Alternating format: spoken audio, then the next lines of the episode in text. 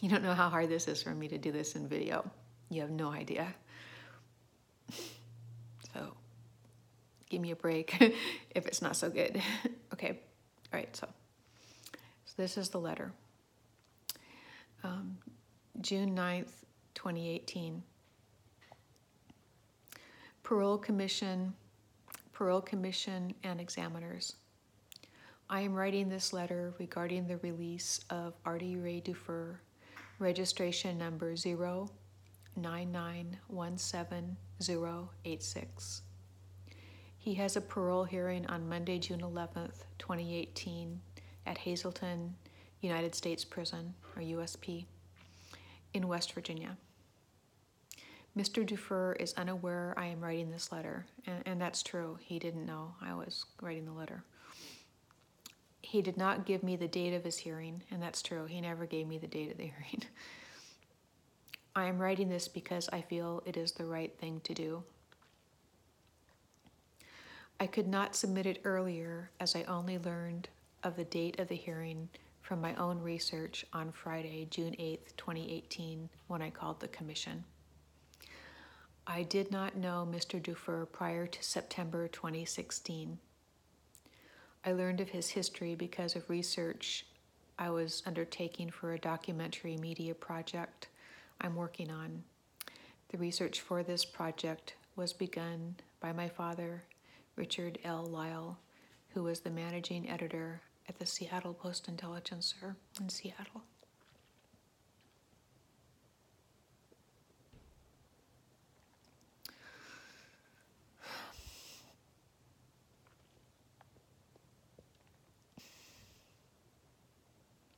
It is my belief, based on our research and my communication with Mr. DuFur since 2016, that Mr. DuFur should be released and that he has fully served his time.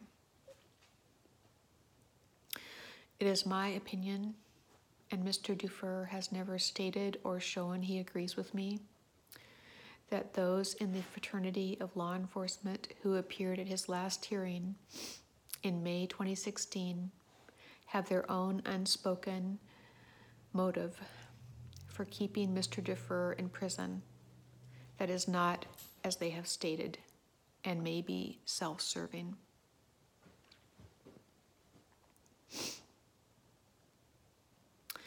It is not my interest to have them held accountable for their past wrongdoing, as I believe we are all held accountable for our own by our own internal suffering. But I do believe Mr. DuFur has suffered enough for his crimes. And I believe Mr. DuFur's crimes would not have occurred had he not been targeted and trained as a young teen with violent training by someone who was formerly or possibly actively, research supports this, in U.S. Special Forces. My research and that of my father shows that at least 33 other young male teens in poverty in the same area of California at the same time as Mr. DuFur were similarly targeted with this training. It involved training with military type weapons, that means assault, assault weapons, and strategies, so military strategies for how to carry out different types of uh, ways to kill people at or before the age of 15. It was done without adult consent. So his parents, his mother, did not give consent, and without congressional oversight. And these trainees were then used to carry out various kinds of activities, some involving counterinsurgency efforts in Latin America and Vietnam, like Carl. That's what Carl did, Carl Harp. And the uh, the 32 other kids that were with Carl when he did that, when he when he was doing that work. Some involving other activities regarding arms sales and exchanges, and that was mostly Artie's work. From how he described it, how he wrote about it. This type of training on young minds, not fully formed, was damaging, and these kids had little choice but to agree to participate. Mr. DuFur has shared his training with me in detail. He also shared it with a psychiatrist after his arrest, yet his own attorney, his own attorney misrepresented it to the jury. And there's um I did I have gotten access to his trial documents with after a great effort to be able to access them. The court tried to suck them back from the archives when they learned I was going to get them. And, um, but I got them. I got access to them. And then I got hit with a whole bunch of stuff personally in my life, uh, which I, I don't think is a coincidence either, um, which made it so I couldn't go back there. I mean, I could barely catch my breath from all the things that I got hit with. So, um, the, uh, in the in the trial records, um, the psychiatrist had um, talked to him for quite a long time. I think it was um, two, three different uh, interviews he did with him, and uh, and already talked about his training, and that it was with this special forces person, and his attorney, Mr. Wayne. When he had two attorneys, I guess one formally, one informally. Mr. Wayne, when he did his closing statement, and and in his opening statement, he they stated that Artie was was trained at Tribal Thumb, which is where he was living um, when he was out on escape, where he um, in California in Humboldt County, which was like a a radical group that was. Uh, they were basically uh, related to the food co-ops, which is how I learned about him. He was he was brought down there to train those people with military tactics. He did not learn he did not get his training there, but it see see that made it that made him seem worse. Oh, he was he's a radical. He's a radical. That's where he got that radical training. That no, he got the radical training from the uh, from the special forces guy who targeted him at 14 and started the training, you know, at 15 or so. And um, anyway, so yet his own attorney misrepresented it to the jury. Had the jury understood what had happened to Artie, would they have convicted him in the same way? I don't think so. So, and it is similar to the training of these other former kids, and it, it was it amounts to a kind of torture, psychological torture. Mr. DuFur, and you can you can go on YouTube and listen to the YouTube video for the um, indelible project called The Hide, or I read a little bit about it, and you can judge for yourself. Mr. DuFur prefers not to view it prefers not to view it this way, and this makes sense as he is a victim of it. And it is very hard for victims to believe they were harmed by their perpetrators, especially if this occurred at a young age. It is easier to believe it was something honorable and done with love. This is how it was presented to him. And, and that's typical uh, psychological um, response to um, being experiencing trauma by a perpetrator at a young age. So people who've gone through things like that, you know that, right? I fully believe had Mr. DuFur not been so targeted and trained, his crimes would never have occurred. And I, I honestly believe this. I truly believe this. He wouldn't have picked up an assault rifle, um, he wouldn't have been trained with an assault with assault rifles. He wouldn't have been trained with military strategies. And think about the other kids in recent shootings and what they know, and then look into their backgrounds and who trained them. And nobody wants you to know that, just like they don't want you to know about Artie DuFur. They want you to think it's like he's a bad person, he's a radical. No, he, he was a kid. He was a kid in poverty, and so were those other kids, those other shooters, a lot of them. Look at the um, Beltway sniper, the, the kid that's still alive, the one who actually held the gun. Look who he was trained by. The responsibility for this training is that of the U.S. military and agencies which oversaw this type of targeting and training of young males in poverty in the 1960s in California. So, this is the early training, see? This is the beginning stages of it. Similarly, other victims of this targeting and training were often the named shooters in public crimes.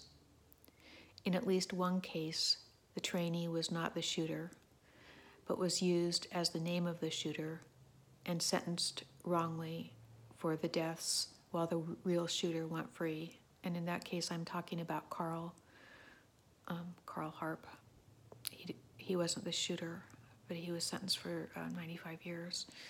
The real shooters have never been identified, as far as I know. When he tried to write about his experience, he was murdered in prison, and we know this saw the pictures. This occurred in 1981. Mr. DuFur survived his training, but because of the circumstances of it, he saw the world as a war zone, and you, you can't really blame him for that. He was not different than any soldier with PTSD trying to live in a civilian world. He was exploited by those who trained him and used for their own ends. His first crime occurred soon after his training while he was still involved in activities created by his trainer, a highly specialized and revered soldier from Special Forces. This man gave him large amounts of cash, drugs, an apartment, and a 23 year old girlfriend. He, was underage. This was negatively influential for an underage kid in poverty. And Mr. DuFur expresses strong regrets about this crime. And um, he hardly remembers the crime because of the drugs he was um, under the influence of when, he, when that crime occurred. And he was like, during that period of that crime, he was right in the midst of that engaging and doing work for that trainer. So um, it was a horrible crime, but so were so were all these shootings recently, horrible crimes, right?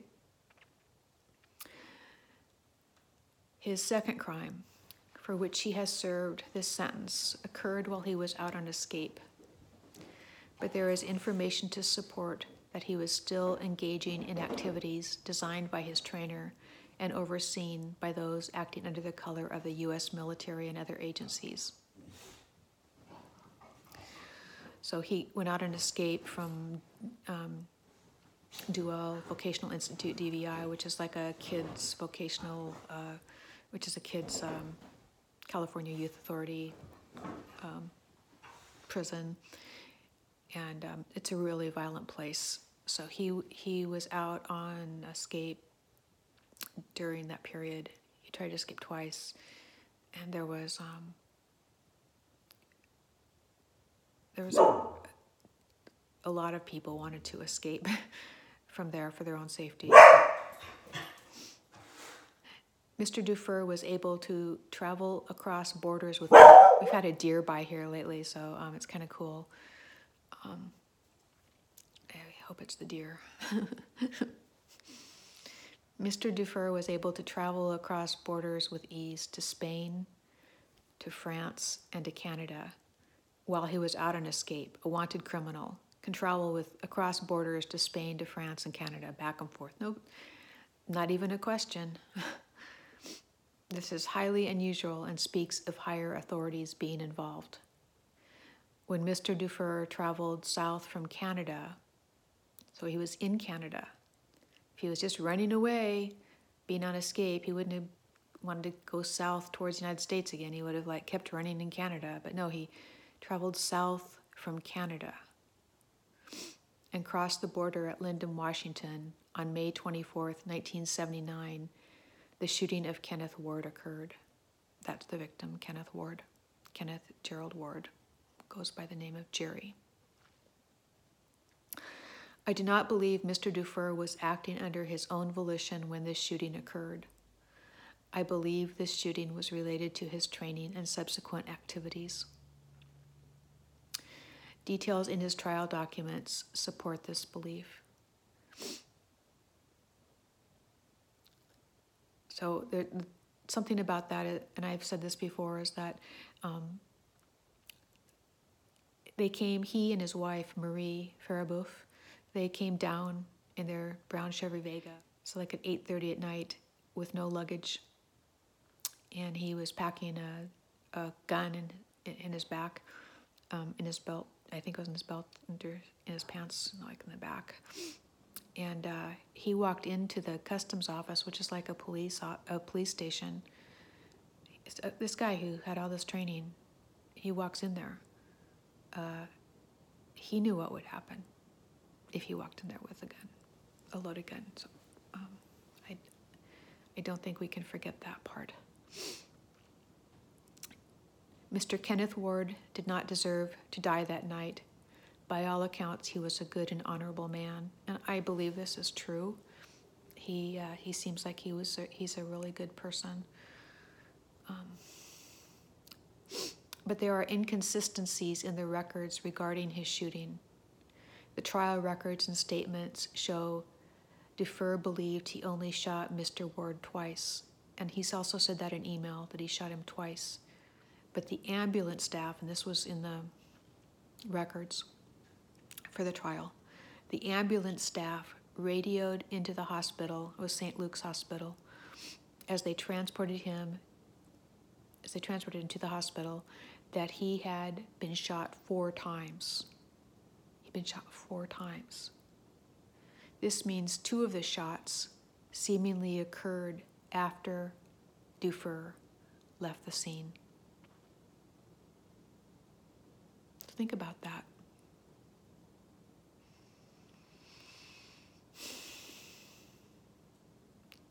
So, issues have also come to light about why someone may have wanted Mr. Ward dead, and that Mr. DuFur was merely used as the only named shooter in the crime. Familiar? While others have walked free for 40 years.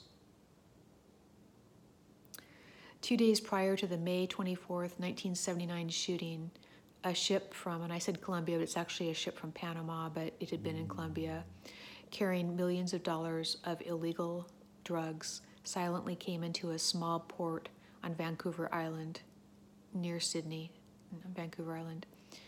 In the middle of the night, law enforcement, who were aware of its pending arrival, surrounded the ship and took control of its cargo, arresting the crew.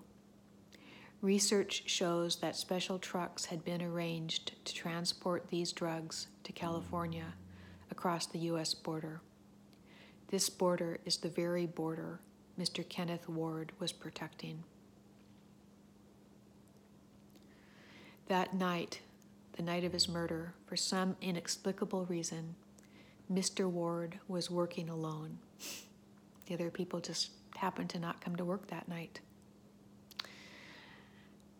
The facts point to Mr. Ward being an obstacle for the illegal transporting of these drugs across the border.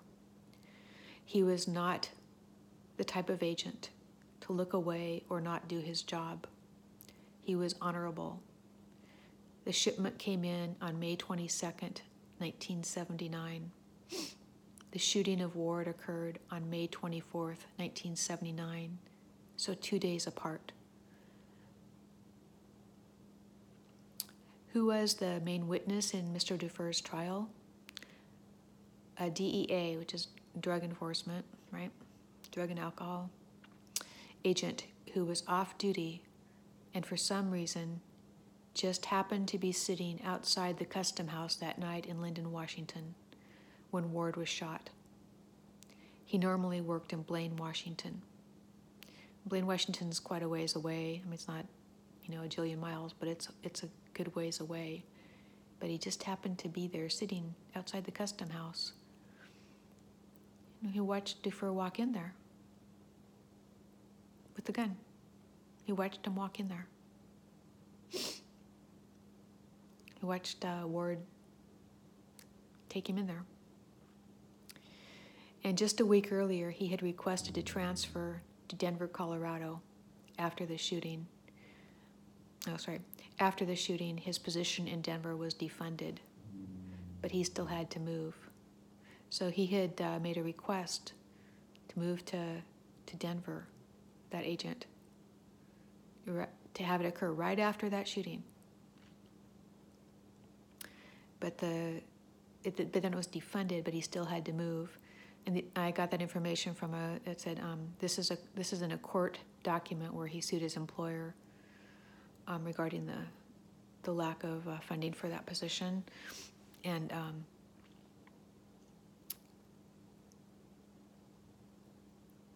it's just really, it's really weird. Just a second.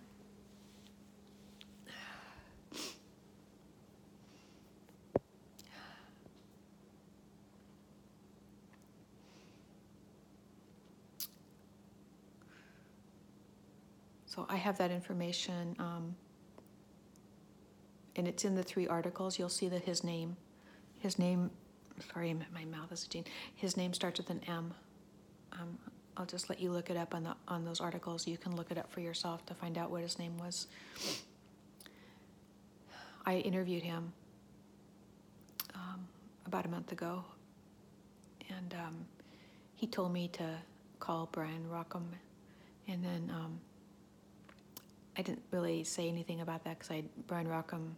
I'll tell. Well, I'll say that you'll see who he is in a minute. But um, and he gave me his phone number. So think about that as I read the next part. The DEA agent was also involved um, in the drug shipment investigation. I said drug shipment, but I meant investigation.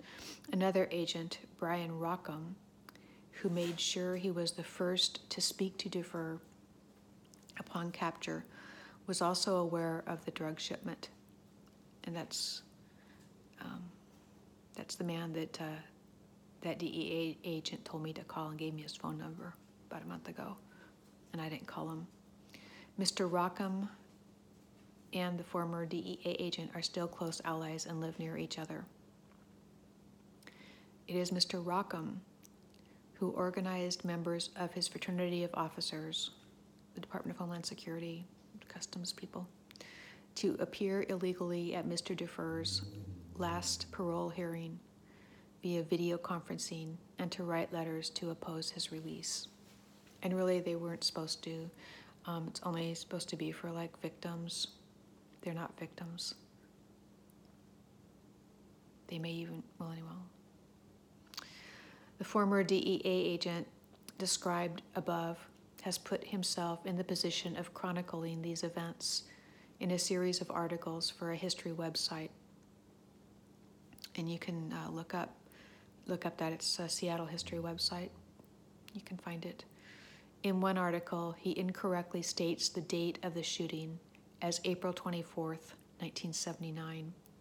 This is one month earlier than it, than it actually occurred. He would know the correct date as he was there and he was a major witness at the trial. The reason to report this date wrongly to the public is to separate the date of the shooting of Ward from the date of the capture of the drug shipment, to confuse the public and obscure the facts, and to, and to protect those who may have been involved in illegally transporting the shipment worth millions of dollars, it's actually billions of dollars, I learned later, um, across the U.S. border. A reporter from the Seattle Times who attended the trial of DuFur also did the same thing over 10 times in 10, 10 articles. It was no mistake. Luckily, a person at the Seattle Times, another reporter or staff, was ethical and in an editorial, an unnamed editorial, not an op ed, not like someone sent in from the public, um, linked the two events together in time. And I'm attaching that editorial. Sorry. There. Okay. So, um, okay. It's my opinion Mr. DuFur was a victim from the age of 14 because of his being targeted and trained and utilized in illegal activities undertaken by those under the color of the law, acting under the color of the law, and the U.S. military. Mr. DuFur committed crimes, but he was not in a reasonable state of mind when he did so, and he was intentionally put into this state by these individuals acting illegally. His trainer and those who encouraged those kinds of targeting, that kind of targeting and training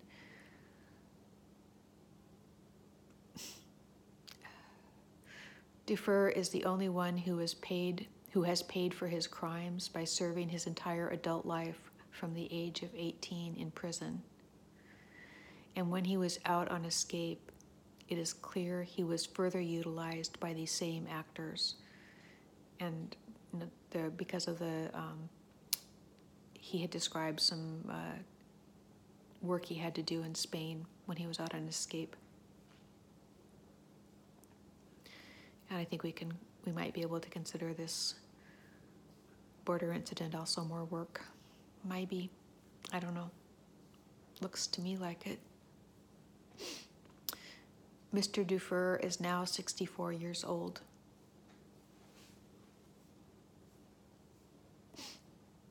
He's a human being who was a talented athlete as a kid.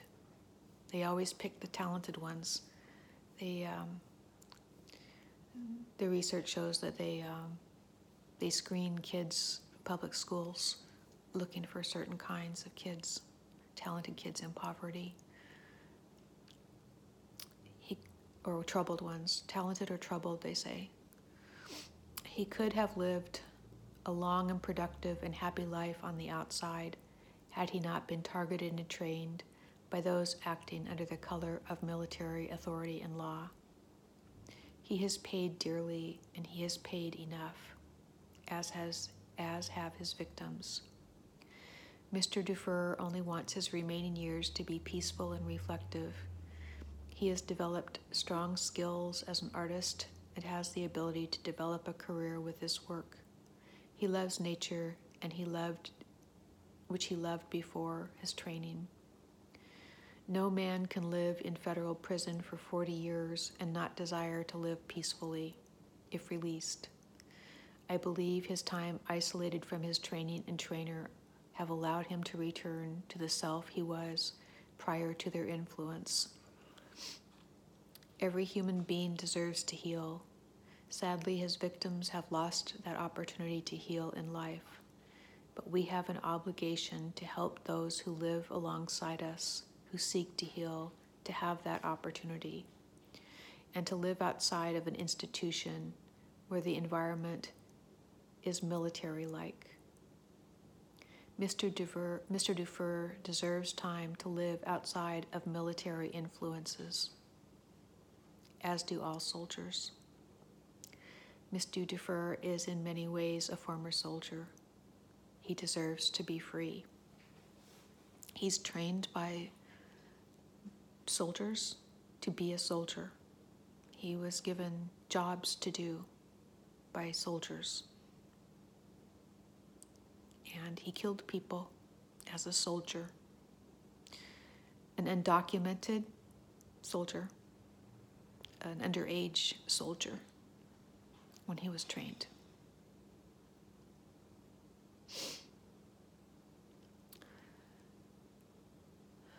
So Mr. DuFur, in many ways, is a former soldier, and he deserves to be free. And certainly, the opposition to his legal release, he legally has the right to be released, should be questioned as it appears, it is very likely self serving to cover up their own wrongdoing regarding the shipment of the drugs across the border, and clearly not in support of Kenneth Ward, the victim. In fact, he may also be their victim.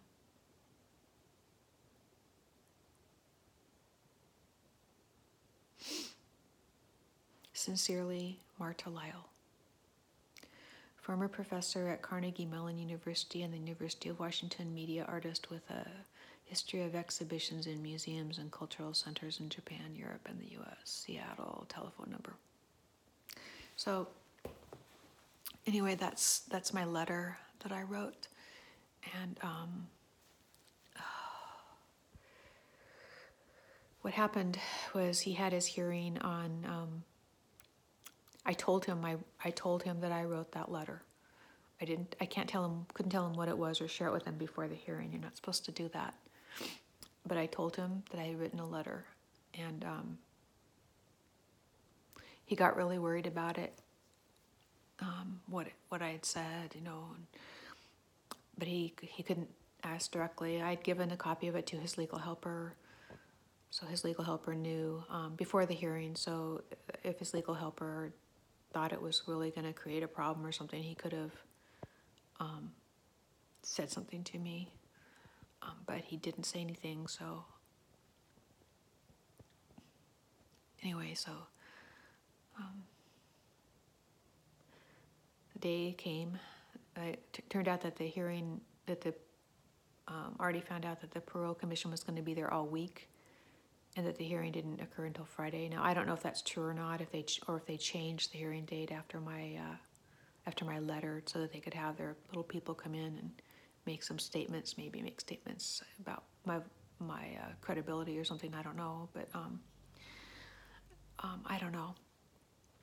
I don't know how that worked out. But anyway, the um, uh, the hearing was on Friday morning, I guess.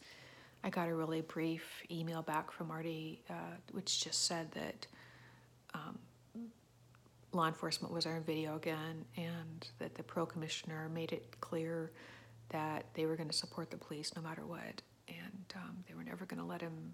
Artie's words: they were never going to let him free, and they wanted him to die in prison. And I, I, I have no reason to doubt that that's how it came across. I don't. I asked Artie if it was. Um, sorry, I asked Artie if it was. Uh, if that was the final rendering of judgment, if there was uh, going to be something in writing, because I, I felt that there probably was going to be. That this was not really the hearing wasn't the place where they do the final judgment, and he said that. Um, in about three weeks, he'll get a, a letter with a decision, but he believes that the decision will be, um, you know, as they stated at the hearing. But I don't know, you know, um, they are human beings, and um, being human beings, they they can be open to making um, choices from their heart if they want, and they can listen to truth if they want. Um, so um, we don't know, maybe the letter will be different than what came across in the hearing. Maybe the hearing was theater, in a sense, for certain people or for the public. Or um, I, I'm still haven't. Artie said he'll get me a copy of the of the uh, hearings, but I don't know if he. I mean, he's supposed to be able to do that, but I don't know. I don't know how that will work. From my experience with the Parole Commission, they don't want me to have anything, so. Um, so I don't know. Um, so I have been trying to send good thoughts to the the commission, the commissioners, that um, that they not act out of their own suffering.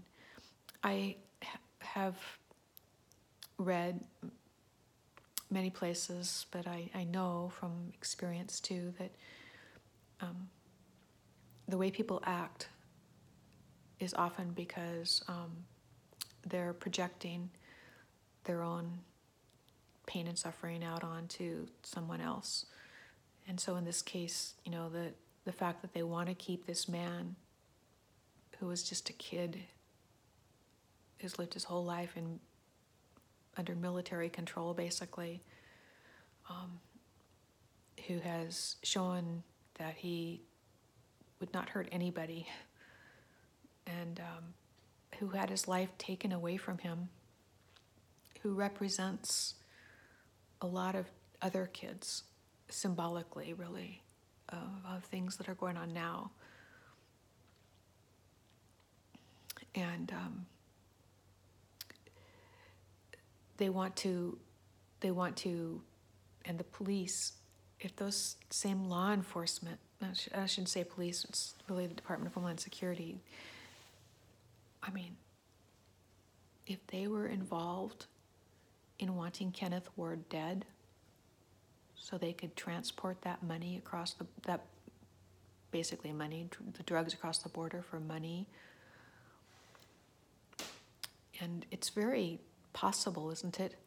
That's what um, Gary Webb was investigating around the same time. They, the uh, government agencies were um, getting. this was a Colombian.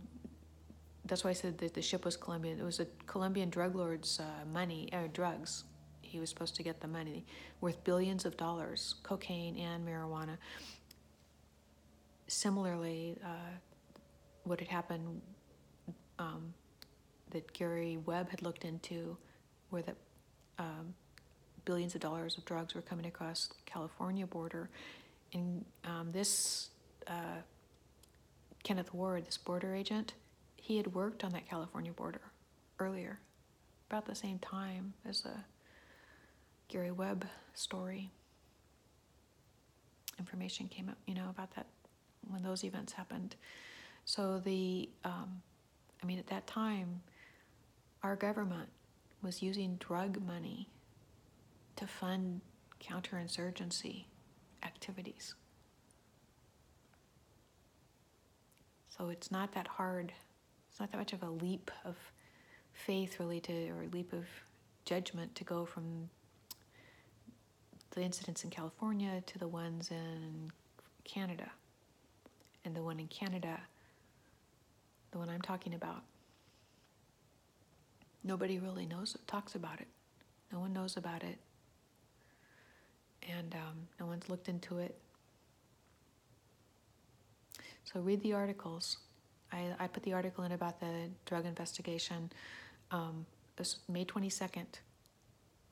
And you'll see um, I also put an article um, in as an exhibit that shows that the shooting of Kenneth Ward was May 24th, because there's just multiple articles that say it was April 24th, which is just absurd. It's just as absurd as the um, the U.S. Archives trying to destroy his trial records when I tried to get them, saying that there was no trial. When the guy's in prison, there's a trial. Got tons of articles. So